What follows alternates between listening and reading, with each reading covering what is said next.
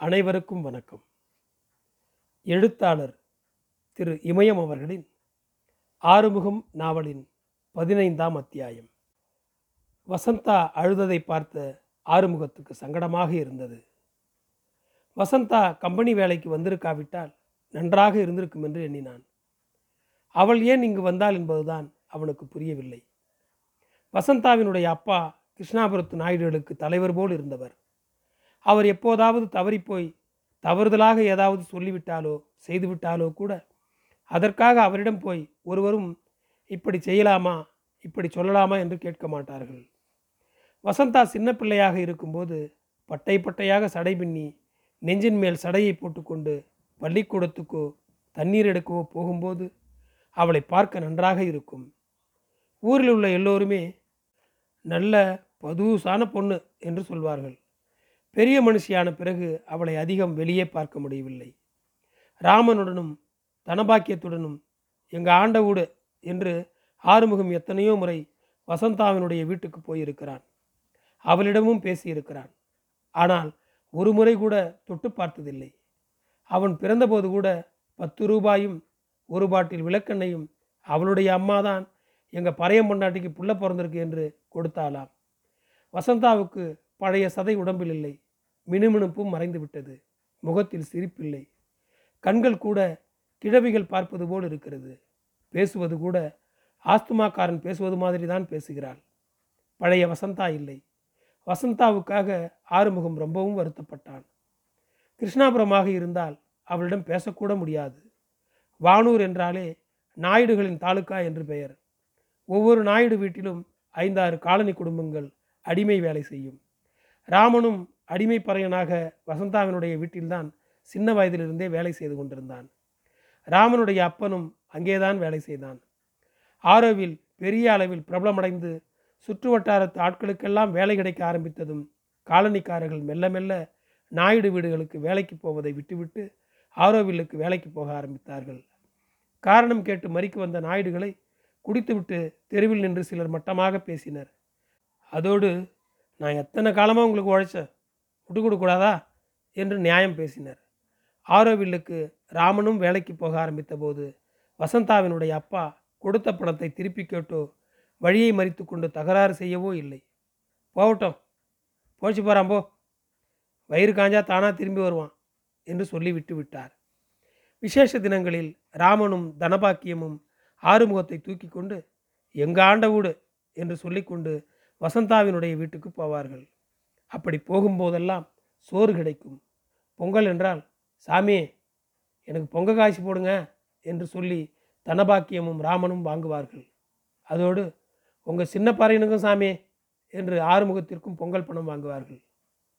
சங்கு ஊத தொடங்கியதுமே ஒவ்வொருவரும் அவசர அவசரமாக ஓடி கட்டடங்களுக்குள் நுழைய ஆரம்பித்தனர். ஆறுமுகம் வண்டி மேல் நின்று அட்டைகளை வாங்கி அடுக்கி கொண்டிருந்தான். அதோடு சீக்கிரம் கொண்டா சீக்கிரம் எடுத்தா தூக்கி போட கிழவு நாட்டம் இப்போவே நடக்காதரா என்று குரல் கொடுத்து கொண்டே இருந்தான். சீக்கிரம் ஏற்றுங்கடா என்று சொல்லிவிட்டு வசந்தா உள்ளே சென்று உலர்த்த வேண்டிய அட்டைகள் தயாராகிவிட்டதா என்று பார்த்து வந்தாள். மேனேஜர் வெளியே வந்து ஏற்றி கொண்டிருந்த அட்டைகளை செல்லமாக ஒரு பிள்ளையை கிள்ளி பார்ப்பது போல் தடவி கொடுப்பது போல கிள்ளியும் தடவியும் பார்த்தவன் உதட்டை பிதுக்கி கொண்டு வசந்தாவை பார்த்தான். அவள் அவனை பார்க்காமல் குனிந்த நிலையிலேயே அட்டைகளை பார்த்து கொண்டிருந்ததால் மேனேஜர் வேகமாக தன்னுடைய அறைக்குள் போனான். பையன்கள் அட்டைகளை வேக வேகமாக உலர்த்துவதற்காக ஏற்றி வந்தனர். உலர்ந்தவற்றை ஏற்றி கொண்டு போய் குடோனில் இறக்கினர். வேலையாக இருந்தாலும் பேசிக்கொண்டே தான் இருந்தனர். வேலனிடம் சசிரேகா நாளைக்கு ஞாயிற்றுக்கிழமை என்பதால் சினிமாவுக்கு போவியா? என்று கேட்டவுடனேயே அவன் அதை விட நாளைக்கு வேற என்ன வேலை? என்றவன் ஆறுமுகத்திடம் நீயும் வரியாடா? என்று கேட்டான். வரமாட்டேன். என்று ஆறுமுகம் சத்தமில்லாமல் சொன்னான். உனக்கு யார் படம் பிடிக்கும்? எம்ஜிஆரா சிவாஜியா? என்று வேலன் சசிரேகாவிடம் கேட்டான். அவள் சிரித்துக்கொண்டே எனக்கு சிவாஜி படம்னா உசுறு என்றதும் சி ஒரே அழுவியாக இருக்கும். எனக்கு சண்டை படம் தான் பிடிக்கும் என்றதும் அட்டையை எடுப்பதை நிறுத்திவிட்டு கோபால் சொன்னான். எனக்கும் சண்டை படம்னா தான் பிடிக்கும்.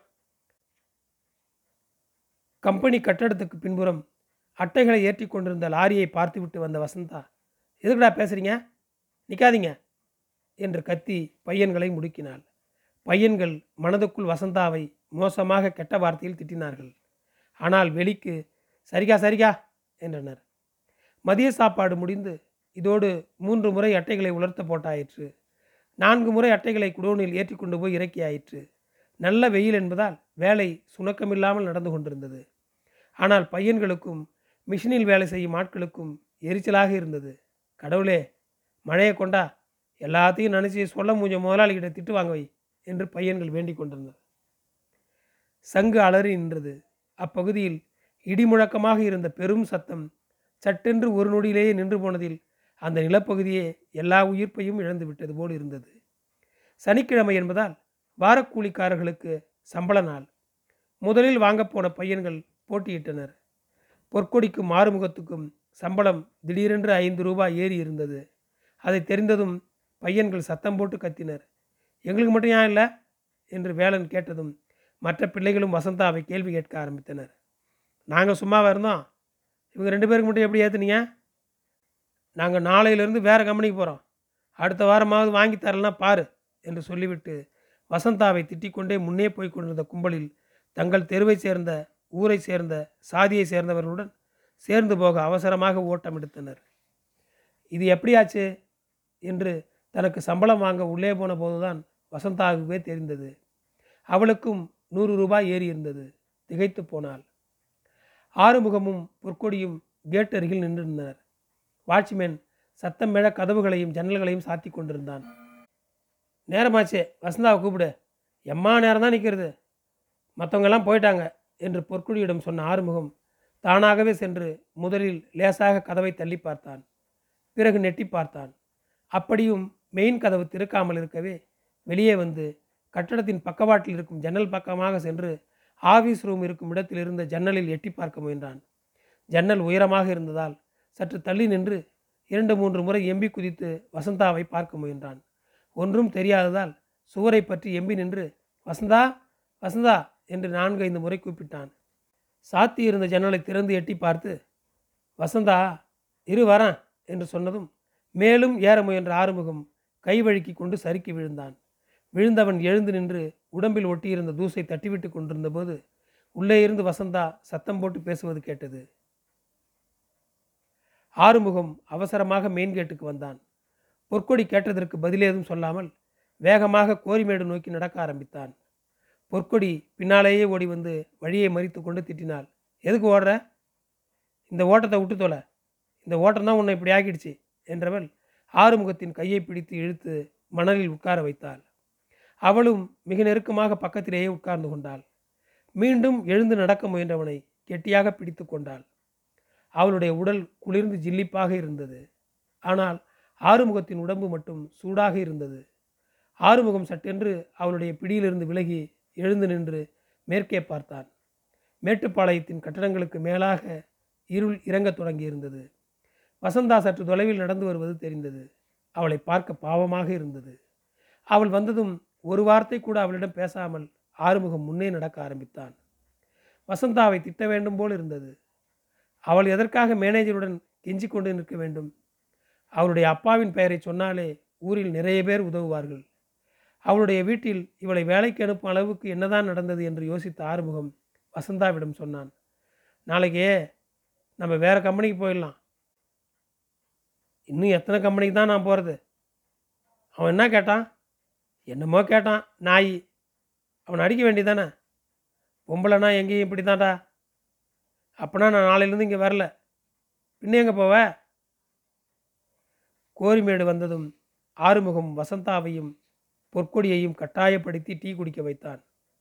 அதிகமாக கிடைத்த ஐம்பது ரூபாயை அவன் எவ்வளவு சொல்லியும் வசந்தா வாங்காததால் பொற்கொடியின் பையில் திணித்தான். அவளும் வேண்டாம் என்று எவ்வளவோ சொன்னாள். நாளைக்கு வருவியா மாட்டியா? இதான் நீ உன்னோட ஆண்டமாவளை காபந்து பண்ணுற விதமா?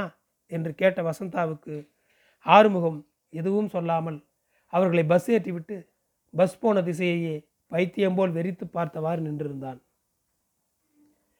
ரிக்ஷா ரிக்ஷா ரிக்ஷா வாங்கம்மா. சார் எங்கே போகணும்? சார் சார் அம்மோ ரிக்ஷா வேணுமா?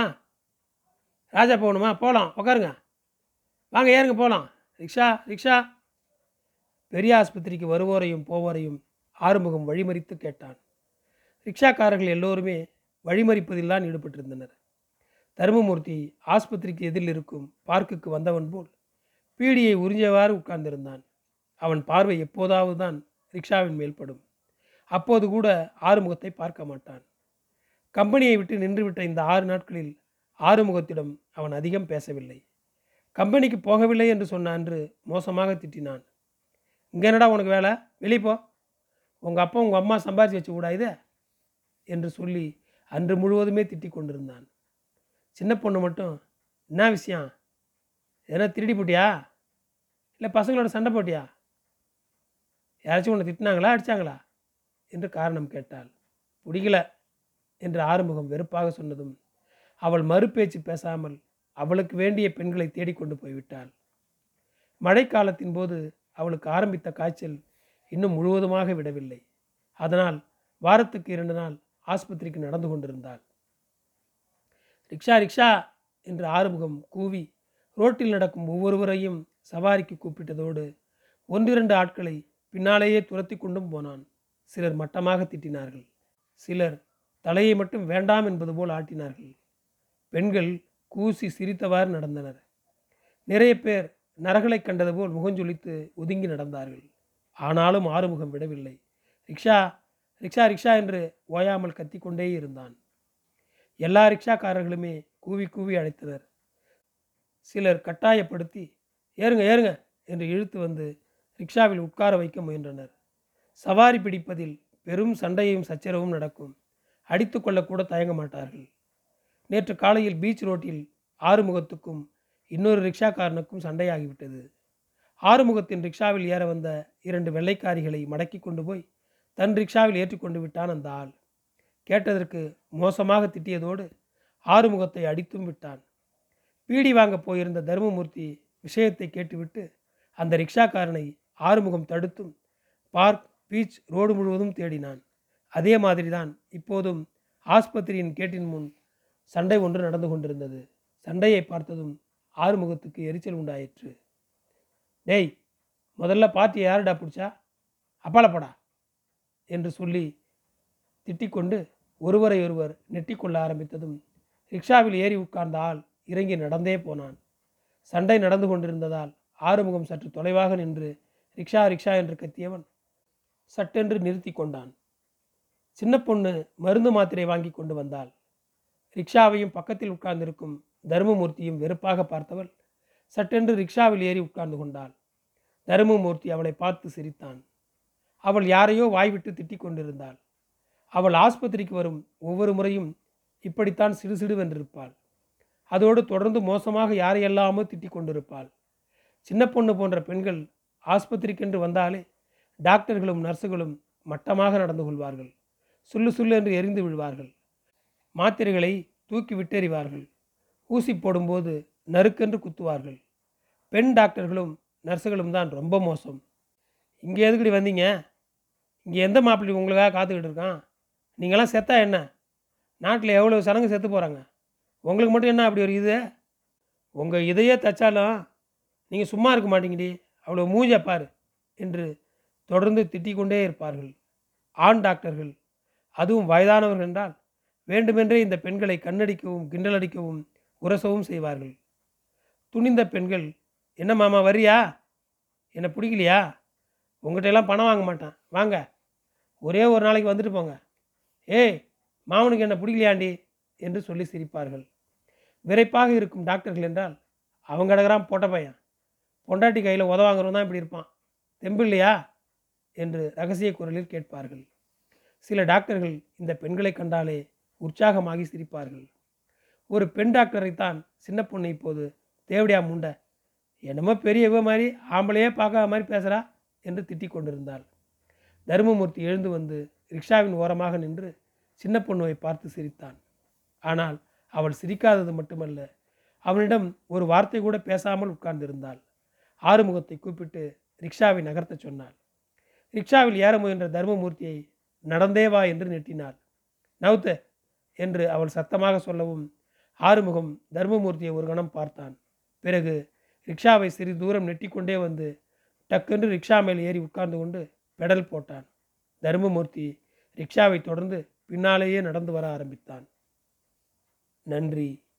தொடரும்.